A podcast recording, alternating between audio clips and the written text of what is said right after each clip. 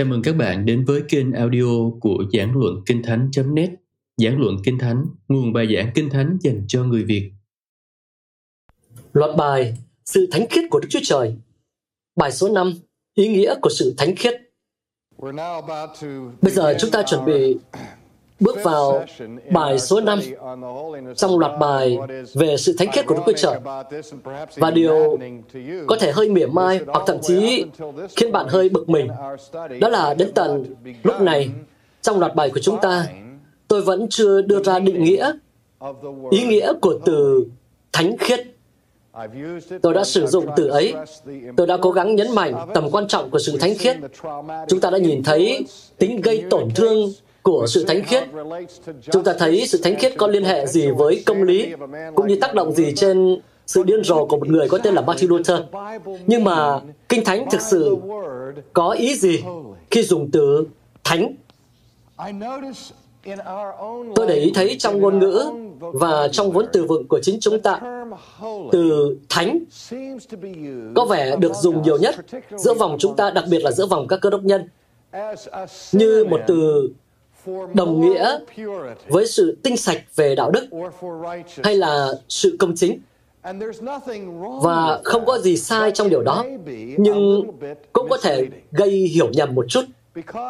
Bởi vì trong kinh thánh có hai ý nghĩa chủ yếu hay căn bản của từ thánh. Và có lẽ tôi không nên nói là hai ý nghĩa chính mà là một ý nghĩa chủ yếu và một ý nghĩa thứ yếu của từ thánh hay thánh khiết. Nghĩa thứ yếu của từ này trong kinh thánh là nói đến sự công bình hay sự tinh sạch của cá nhân. Nhưng cái ý nghĩa chủ yếu của từ thánh có nghĩa là được biệt riêng. Hay nói về bản thần học đó đó là apartheid có nghĩa là được tách riêng ra. Điều mà thánh có nghĩa là điều khác so với những điều khác. Khác so với những thứ khác. Vì vậy, khi kinh thánh nói về sự thánh khiết của Đức Chúa Trời, thì điểm nhấn chủ yếu của điều đó là nói đến tính siêu việt của Đức Chúa Trời, sự oai phong của Ngài, nhấn mạnh cái nghĩa Đức Chúa Trời là đấng cao hơn, trội hơn bất cứ điều gì có ở trong thế giới tạo vật. Một lần nữa, cách đơn giản nhất để, để nói về điều này đó là điều mà thánh đó thì là điều khác bạn hãy thử nhìn vào Kinh Thánh và hãy xem từ thánh hay thánh khiết được sử dụng như một tính từ như thế nào. Đức Trời được mô tả là đấng thánh. Chúng ta nghe nói về Đức Thánh Linh. Chúng ta nói về đấng thánh của Israel. Chúng ta nghe về đất thánh, công cụ thánh, thời khắc thánh. Và trên thực tế, các nhà xã hội học và các nhà nhân chủng học đó, họ nói rằng tất cả con người đều có một cái ý thức nhất định nào đó về một không gian thánh hay khoảng khắc thánh hay thiêng liêng. Hãy nghĩ về thời thơ ấu, hãy nhớ đến một cái nơi đặc biệt nào đó mà khi gặp rắc rối trong cuộc sống bạn muốn đến đó. Có thể đó là phòng riêng của bạn. có thể đó là một cái chỗ nhỏ ấm áp trong rừng hay trên bãi cỏ hay là cái gốc cây yêu thích của bạn. Khi nào bạn cảm thấy buồn chán thất vọng khi bị bố mẹ mắng bạn muốn kiếm đến một cái chỗ đó. Bên cạnh con mèo của mình ngồi xuống và khóc đi đến một nơi nào đó đặc biệt đối với bạn. Mỗi một năm có một ngày đặc biệt đối với bạn. Đó là ngày sinh nhật của bạn Ngày đó bạn kỷ niệm cái khoảng khắc là đặc biệt quan trọng đối với bạn. Và trong năm chúng ta cũng có những cái kỳ nghỉ đúng không? Tiếng Anh gọi là holiday. Và holiday có nghĩa là ngày thánh cái ngày khác so với những ngày bình thường khác là ngày đặc biệt là ngày được biệt riêng ra để kỷ niệm một điều gì đó. Một không gian thiêng liêng hay không gian thánh. Một khoảng khắc thiêng liêng. những thứ thiêng liêng tất cả những điều đó là một phần trong đời sống của chúng ta. Tôi còn nhớ có một lần dạy trong thần học viện nhiều năm về trước, tôi đã phạm một tội không thể tha thứ. đối với một sinh viên thần học. Đó là tôi đã bị mất bình tĩnh với một sinh viên. Thỉnh thoảng chúng ta biết các sinh viên hay nói rằng là em không muốn hỏi một câu hỏi ngớ ngẩn và tôi nói rằng này đừng có ngại nha, không có câu hỏi nào là câu hỏi ngớ ngẩn thôi. Câu hỏi ngớ ngẩn duy nhất là cái câu mà em sợ không dám hỏi. Ý tôi muốn nói là bất cứ câu câu hỏi nào mà quan trọng đối với em thì cũng quan trọng đối với tôi. Và tôi thực sự tin điều đó, rằng tôi phải coi trọng bất cứ câu hỏi nào mà sinh viên đặt ra. Nhưng mà nói thật là thỉnh thoảng sinh viên đặt những câu hỏi ngớ ngẩn thật sự. Vâng. Uh, và tất nhiên, nhiệm vụ của tôi như là một giáo sư thì tất nhiên là phải tôn trọng sinh viên. Nhưng có một sinh viên, có một lần đã làm tôi mất đi điều đó. Tôi đang giảng về lễ tiệc thánh. Và câu hỏi của cậu ta không giống một câu hỏi mà nó giống như một cái sự chế giễu không được kiềm chế thì đúng hơn. Cậu ta giơ tay lên và nói thì, thì bánh và rượu thì có cái cái ý nghĩa gì? Sao mà cứ nhất thiết là phải bánh với rượu? Có thể thay bằng bơ, bằng đậu phộng, hay bánh rau câu rồi bánh mì kẹp thịt và Coca-Cola cũng được chứ gì. Và đó là lúc mà tôi mất bình tĩnh. Tôi cảm thấy có một cái cơn giận bùng nổ ra trong tâm linh của mình. Cậu ta chọc tức tôi tức điên lên khi nói như vậy. Và thay vì trả lời một cách lịch sự ôn tồn, đúng như kiểu của một giáo sư thì tôi đã nói, Em muốn biết tại sao chúng ta không dùng bơ đậu phộng và rau câu và bánh mì kẹp và Coca-Cola trong lễ tiệc thánh đúng không? Vì Chúa Giêsu không bao giờ thánh hóa bơ, đậu phộng, rau câu hay Coca-Cola. Thực ra tôi chỉ muốn giết chết cậu ta. Vì sao ư? Vì bằng cái câu hỏi ấy, cậu ta đã xúc phạm một điều rất là quý giá và thiêng liêng và thánh khiết đối với tôi. Nhưng điều gì khiến bánh và rượu lại trở nên đặc biệt như vậy? Điều gì khiến cho mỗi khoảng khắc trong lịch sử lại trở nên đặc biệt như thế? Điều gì khiến cho một mảnh đất trở thành đất thánh? Vì sao Noe đánh dấu nơi ông bước xuống khỏi tàu bằng cách dựng một bàn thờ và Abraham dựng một bàn thờ cho Đức Chúa Trời? Vì sao? Chúng ta xem một điều bình thường là phi thường vì cớ tầm quan trọng của nó, không phải vì giá trị trong bản chất của những vật thể này, mà điều làm cho một sự vật, sự việc nên thánh, điều làm cho nó nên thánh là sự đụng chạm của Đức Chúa Trời trên sự vật hay sự việc ấy. Khi một người đặc biệt chạm vào một vật gì đó bình thường, vật ấy sẽ trở nên phi thường. Khi Ngài chạm vào bạn, bạn trở nên không bình thường nữa. Và vì thế, sự khác biệt giữa cái trần tục và cái thiêng liêng, cái thánh khiết là sự khác biệt giữa cái thông thường và cái phi thường, giữa cái thuộc về đất và cái thuộc về trời. Không lâu trước đây, tôi có xem một nghiên cứu về những nỗi sợ hay những nỗi ám ảnh ở Hoa Kỳ.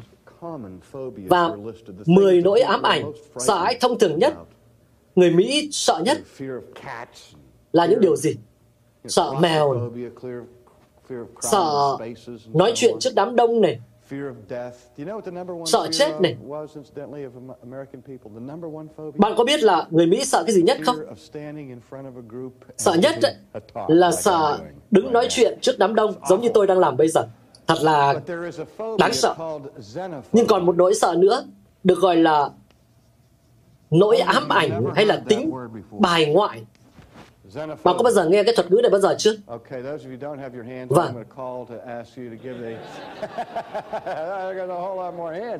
À, ai mà không biết thì tôi sẽ gọi bạn nhé. À, bây giờ nhiều người biết rồi. Tính bài ngoại, đó là nỗi sợ sợ người lạ. Hay sợ người ngoại quốc. chúng ta có khuynh hướng sợ những người có phong tục tập quán khác với chúng ta. và hình thức cao nhất của sự bài ngoại ấy là sợ đức chúa trời hằng sống vì ngài quá khác với chúng ta. Ngài là đấng cao cả, đấng tối thượng. Một trong những nghiên cứu thú vị nhất mà tôi từng đọc, mà tôi cũng khích lệ các bạn đọc, đó là một cuốn sách xuất hiện vào đầu thế kỷ thứ 20 của một nhà thần học gia người Đức, cũng là một nhà nhân đại học, có tên là Rudolf Otto.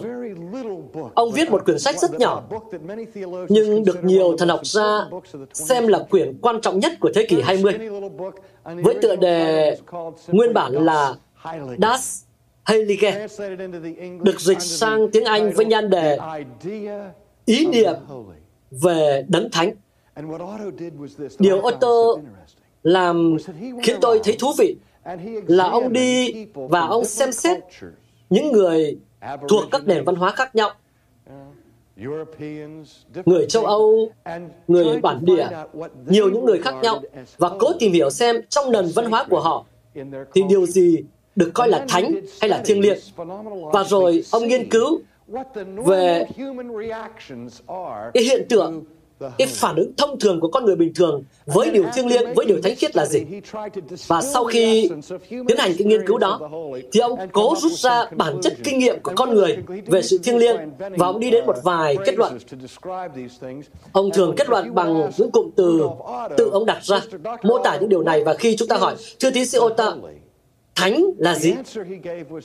Thì câu trả lời của ông ta đưa ra là thánh có nghĩa là vô cùng bí ẩn.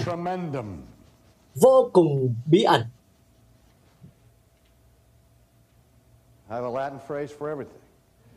Ý ông là sao? Bí ẩn vô cùng bí ẩn ý ông muốn nói điều gì? Ô tôi nói rằng kinh nghiệm của chúng ta về điều thiêng liêng hay điều thánh. đó là kinh nghiệm về một điều gì đó rất lạ lùng có thể lan tỏa và lĩnh hội. Nó mang tính mầu nhiệm nhưng cũng vô cùng mạnh mẽ.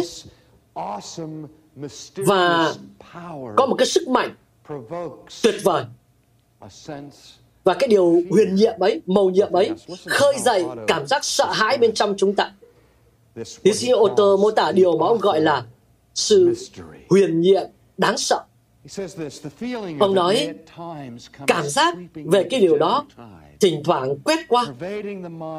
Cảm giác về nó thỉnh thoảng quét qua như một cơn thủy triều dịu dàng, tràn ngập trong tâm trí của chúng ta với trạng thái yên bình của sự thờ phượng sâu xa nhất hoặc nó có thể thâm nhập vào thái độ vững vàng và ổn định hơn của tâm hồn tiếp tục xâm chiếm một cách ly kỳ và rực rỡ và vang dội cho đến khi nó qua đi và tâm hồn lại trở lại trạng thái phàm tục, không tôn giáo của kinh nghiệm hàng ngày. Ai cũng có những cái khoảng khắc đầy ý nghĩa, nhận biết sự hiện diện của Đức Chúa Trời có phải không? Bạn đã từng trải nghiệm cái khoảng khắc như vậy chứ? Đó không phải là một phần trong kinh nghiệm thông thường hàng ngày của chúng ta. Kinh nghiệm thông thường, thậm chí đối với một cơ đốc nhân xuất sắc nhất, về bản chất cũng mang tính chất trần tục. Tâm hồn chúng ta không phải lúc nào cũng tràn ngập cảm xúc sâu sắc về sự hiện diện của Đức Chúa Trời. Nhưng mỗi cơ đốc nhân đều có được khoảng khắc ý thức về sự hiện diện của Đức Chúa Trời có nghĩa là như thế nào.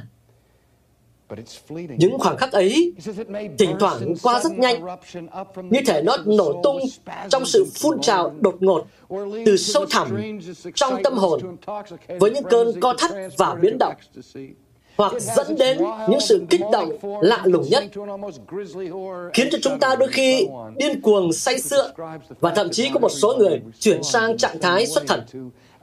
Ông mô tả sự thật là không phải mọi người đều phản ứng giống nhau trước sự nhận thức về sự thánh khiết hay sự thiêng liêng. Một số người trở nên lẹ làng trong mọi hình thức hoạt động khoa trương, những người khác thì lại im lặng tuyệt đối và trầm ngâm. Nhưng điều ông phát hiện ra trong nghiên cứu của mình về sự thánh khiết hay thiêng liêng đó là trên mọi lĩnh vực trong các nền văn minh khác nhau, phản ứng cơ bản của loài người đối với bất cứ điều gì mà người ta coi là thánh, là thiêng liêng, là một cái cảm xúc lẫn lộn. Cảm xúc lẫn lộn có nghĩa là chúng ta có những cảm xúc mâu thuẫn về điều thiêng liêng, về điều thánh khiết. Có điều gì đó về sự thánh khiết của Đức Chúa Trời cuốn hút chúng ta. Nhưng cũng có điều gì đó về sự thánh khiết của Ngài khiến chúng ta đẩy lùi đi, cảm thấy sợ hãi. Một mặt sự thánh khiết ấy rất quyến rũ, mặt khác sự thánh khiết ấy lại cũng rất đáng sợ. Chúng ta cũng đã từng hỏi vì sao chúng ta thích tự hù dọa bản thân. Những đứa trẻ thường muốn tụ tập lại để nghe kể những câu chuyện ma. Tôi nhớ khi con trai tôi còn nhỏ, nó muốn ngủ ngoài khu rừng phía sau nhà chúng tôi. Thế là một sinh viên trường cao đẳng lên tiếng, anh sẽ đưa em vào rừng nhé. Họ đi vào đó, dựng một cái lều. Họ đem theo bánh mì kẹp, đèn pin và bình nước. Rồi đi vào rừng. Vào khoảng khắc giữa đêm, họ lôi túi ngủ ra và con trai tôi nói với cậu sinh viên, anh John, anh John ơi, anh kể chuyện ma cho em nghe đi. Thế rồi John kể cho thằng bé nghe câu chuyện về một người bị mất gan và cứ đi lang thang kêu lên, trả gan lại cho tôi, trả gan lại con tôi. Tất cả mọi người đều nghe câu chuyện ma đó rồi thôi, đúng không? Con trai tôi nghe câu chuyện đấy và bị lôi cuốn bởi câu chuyện đó. Và khi John kể xong, thì con trai tôi nhìn cậu ta và nói, anh John à, hình như ngủ đêm ngoài này không phải là ý kiến hay cho lắm vào tối nay. John nói không sao đâu mà, em chỉ nhắm mắt lại, ngủ rồi hai đứa im lặng trong vài phút. Và con trai tôi nằm suy nghĩ về câu chuyện mà lúc nãy, dưới những tiếng ồn ào trong rừng và tiếng động lạ ban đêm, nó nán lại thêm được 10 phút nữa, cho đến khi nó trở về nhà, gõ cửa và xin nài nỉ được vào nhà. Mà có biết rằng người ta đi đến Disney World tại Orlando để trả tiền để được để được hù dọa không? Cái điều này thật kỳ lạ phải không? Là chúng ta có cái thái độ hai mặt như vậy đối với điều thánh, điều thiêng liêng. Tôi thích nhớ cái chương trình radio cổ ngày xưa, một số người cho các bạn tóc bạc đó còn nhớ ngày xưa như thể hôm qua khi mà kỵ sĩ cô đơn cưỡi ngựa trên đường hoặc là chúng ta nghe những cái vở kịch xà phòng vào buổi chiều các chị em còn nhớ không? Vâng chẳng hạn như là bác sĩ Melon trẻ tuổi rồi Ma Mackin, rồi Helen Trent một loạt những cái uh, câu chuyện những vở kịch khác. Người nói rằng chàng Mary nói với Larry Larry nói với Mary Mary Chúng ta nghe những cái kiểu đó, còn nhớ không? Những cái chương trình thời xưa đó, gia đình Pepper Young trẻ tuổi, bao nhiêu người chắc bạn nhớ chuyện đó? Vâng, thật là đáng sợ. Còn vào buổi tối thì chúng ta có những cái câu chuyện phương lưu, những người như kiểu siêu nhiên vậy. Và cuối tuần thì chúng ta có những cái câu chuyện về cảnh sát rồi uh, trộm cắp. Rồi có một bộ phim đặc biệt rất là đáng sợ, có một chương trình rất là đáng sợ có tên là Hồi hộp. Nhưng mà cái chương trình đáng sợ nhất trong số tất cả các cái chương trình đáng sợ trên radio vào những năm 40, hỡi các ông và các bà, đó là chương trình vào buổi tối Chủ nhật. Và cái phần giới thiệu vào cái chương trình này đó là âm thanh của tiếng cửa cũ cọt kẹt cọt kẹt. Và cửa mở ra. Tóc bạn đã dựng đứng lên rồi trước khi uh, nghe thấy chuyện kế tiếp. và thường thì cái giọng có giọng nói như thế này. Inno Sanctum. các bạn có nhớ cái chương trình đó không? Rồi. Ý tôi nói là họ chưa cần bắt đầu câu chuyện mà tất cả mọi người đều đã sợ rồi. Thế nhưng mà Inner Sanctum có nghĩa là gì? Inner Sanctum có nghĩa là trong nghĩa đen đó là bên trong nơi thánh. Bạn biết đấy, những cái nhà thiên tài về marketing họ đã khám phá ra một điều đó là cái điều mà đáng sợ nhất mà người ta có thể nghĩ ra đó lại là cho người ta tham gia vào một chương trình có liên quan đến thần thánh.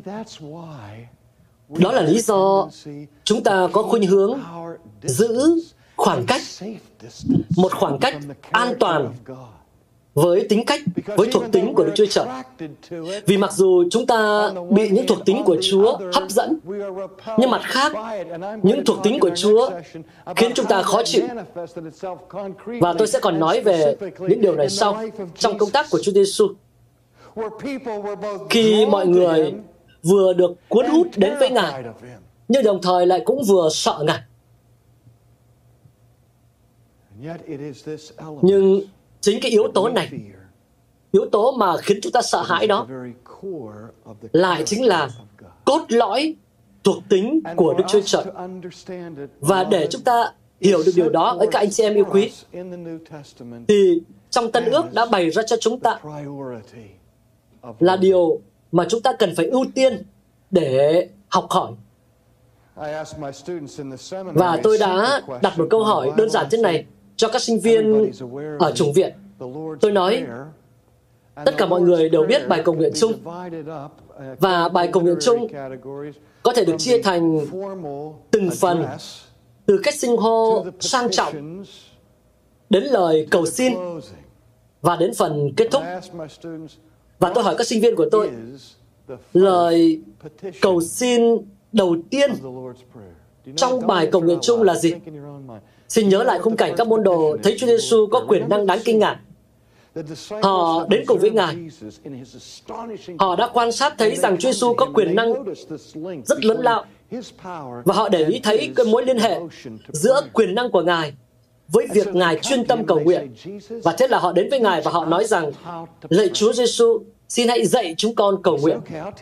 Và Ngài đáp được rồi, ta sẽ dạy các con cầu nguyện. Và khi các con cầu nguyện, ta muốn các con cầu nguyện như thế này. Lạy cha chúng con ở trên trời. Sau đó cái gì? Danh cha được tôn thánh. Và tại đây xuất hiện một câu hỏi. Danh cha được tôn thánh có phải là một phần trong lời xưng hô trang trọng hay đó là lời cầu xin đầu tiên? Nếu đó là một phần trong lời xưng hô sang trọng, Chúa Giêsu hẳn đã nói thế này, khi các con cầu nguyện hãy nói như thế này, lạy cha của chúng con ở trên trời, danh Ngài thật là thánh. Nhưng đó không phải là lời Chúa nói. Chúa lại nói rằng, khi các con cầu nguyện, ta muốn các con cầu nguyện điều đầu tiên. Khi các con quỳ gối xuống, đó là hãy cầu xin để danh Đức Chúa Trời được đối xử, được tôn thánh, được đối xử như là một danh thánh. Thánh lặp đi lặp lại rằng danh Ngài là thánh. Khi nói đến Đức Chúa Trời, có một cái câu đố khác mà tôi ra cho các sinh viên là thế này. Giả sử rằng bây giờ ở tại Hoa Kỳ, nơi mà chúng ta có một cái hệ thống pháp luật vô cùng phức tạp. Mỗi một năm đều có những cái luật mới và không ai có thể cập nhật được. Và bây giờ giả sử có ai đó đến và nói rằng, nào, chúng ta bây giờ sẽ bắt đầu lại từ đầu. Chúng ta sẽ quăng hết đi tất cả những điều luật ờ, trước đây, thậm chí kể cả hiến pháp. Và bây giờ chúng ta viết một điều mới. Việc của các bạn là viết một bản hiến pháp mới và viết một bản tuyên ngôn nhân quyền mới. Nhưng mà thế này, mọi luật khác, mọi luật lệ tương lai của đất nước chúng ta sẽ chỉ được viết, chỉ được xét theo 10 điều luật mà các bạn sẽ đặt ra. Có nghĩa là bạn chỉ có khả năng đưa ra 10 điều luật trong hiến pháp mới này. Thì bạn sẽ đưa ra 10 điều luật nào? Bao nhiêu người trong các bạn sẽ bao gồm trong 10 điều luật quan trọng nhất của mình? Một điều luật về việc là con cái cần phải vâng lời và hiếu kính bố mẹ mình. Như đa số cho các bạn có lẽ là sẽ bao gồm điều luật cấm giết người.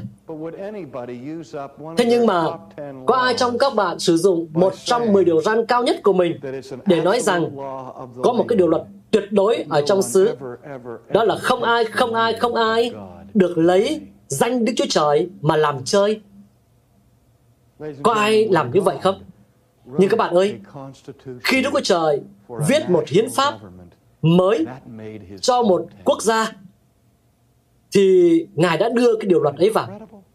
Điều đó không lạ thường sao? Vài năm trước, tôi đọc một à, bản tin trên tờ Time về một tai nạn xảy ra tại Maryland một tài xế xe tải bị bắt vì say rượu và gây rối trật tự. Và khi cảnh sát bắt ông ta, người tài xế xe tải này bạo ngược vô cùng.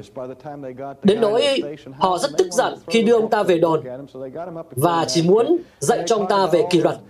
Thế là họ đưa ông ta ra trước viên chức tư pháp địa phương và kể lại mọi điều tồi tệ mà viên tài xế này đã nói về cảnh sát trên đường đi. Đối với tội nhẹ như tội gây rối trật tự, thì viên tư pháp địa phương chỉ có thể phạt ông ta hình phạt nặng nhất là nộp phạt 100 đô và giam 30 ngày. Nhưng ông chỉ muốn bắt giữ gã tài xế đó phải tuân thủ luật lệ và vì thế ông phục hồi một điều luật đã lỗi thời nhưng chưa bị hủy bỏ mà vẫn còn nằm trong quyền luật của thành phố đó là cấm phỉ báng nơi công cộng và hình phạt cho tội phỉ báng nơi công cộng là 30 ngày giam trong tù nữa và 100 đô la nữa. Vì vậy, vị thẩm phán xử phạt người tài xế xe tải đó 200 đô và 60 ngày giam giữ. Và sự việc này đã được đăng trên bài xã luận của tờ Time. Và vị biên tập viên của tờ Time rất phẫn nộ khi ngày nay có một người có thể chịu hình phạt tàn nhẫn khác thường là nộp phạt 100 đô và giam giữ 30 ngày chỉ vì tội công khai phỉ báng danh thánh của Đức Chúa Trời.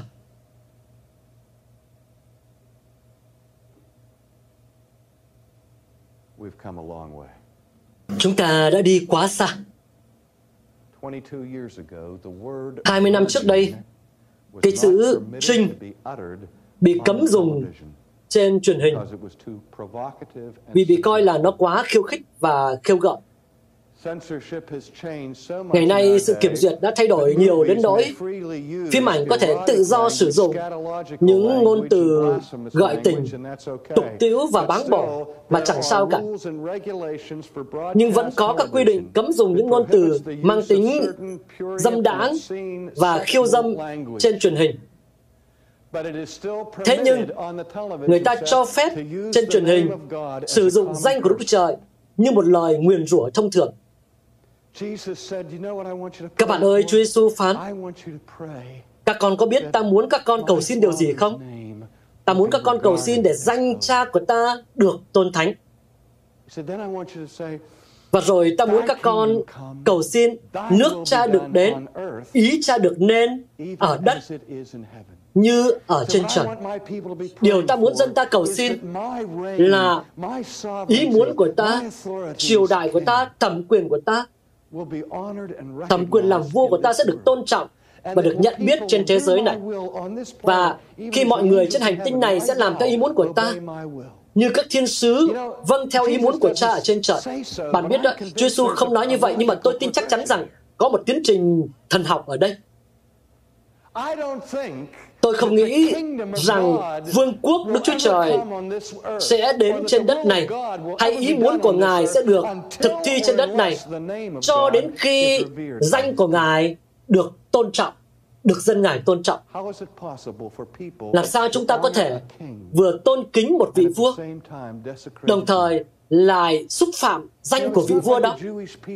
Chúng ta biết dân Do Thái không? Có những linh vật, có những danh xưng. Họ tin rằng có ma thuật liên quan đến cách phát âm của danh Đức Chúa Trời. Nhưng họ hiểu, như Đức Trời hiểu rằng nếu chúng ta có thái độ bất cẩn, thiếu suy nghĩ đối với danh của Đức Chúa Trời, thì điều đó bày tỏ một điều sâu sắc hơn nhiều về cái thái độ sâu xa nhất của chúng ta đối với Đức Chúa Trời của danh ấy. Tôi có thể nói các bạn thế này. Nếu như các bạn, nếu như chúng ta dùng danh của Đức Trời như một lời nguyền rủa thông thường, thì chúng ta đích thị là một kẻ báng bỏ. Chúng ta không có sự tôn trọng thiêng liêng, không có sự tôn trọng với sự thánh khiết của Đức Chúa Trời. Và tôi nài xin các bạn, hãy nghĩ lại trước khi để lời đó ra khỏi môi miệng chúng ta một lần nữa một cách ngu dại. Vì Đức Chúa Trời sẽ không khoan dung cho hành vi mạo phạm đến danh của Ngài. Ngài đặt điều đó lên hàng đầu.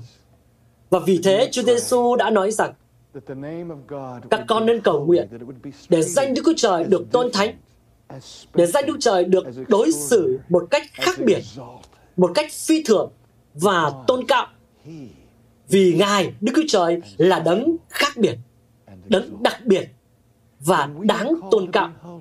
Khi chúng ta được kêu gọi nên thánh, là chúng ta được kêu gọi trở nên khác biệt. Chúng ta được kêu gọi để làm chứng cho lối sống mà một người tìm thấy trong Đức Chúa Trời. Một lối sống theo cái ý nghĩa thứ hai của từ thánh khiết, đó là sự công chính. Khi Đức Trời nói rằng hãy đến thánh vì ta là thánh, là Ngài đang nói rằng hãy trở nên khác biệt so với tiêu chuẩn thông thường của thế gian này. Ta muốn các con bộc lộ bày tỏ cho thấy sự công chính trên đất này có nghĩa là gì? Đó là nhiệm vụ của một cơ đốc nhân để phản ánh, để phản chiếu thuộc tính của Đức Chúa Trời cho một thế giới đang chết. Hãy cầu nguyện. Lạy cha, một lần nữa, chúng con cầu xin Ngài tha thứ cho chúng con vì đã xúc phạm đến danh của Ngài. Trong lời nói, trong hành động và trong tư tưởng. Và chúng con cầu xin Ngài sẽ ban cho chúng con một sự tôn trọng thánh đối với Ngài. để trong xứ sở của chúng con ở một mức độ nào đó, chúng con sẽ nhìn thấy được sự biểu hiện của vương quyền của Ngài và ý muốn của Ngài được nên. Chúng con cầu nguyện điều này nhân danh của Đấng Christ. Amen.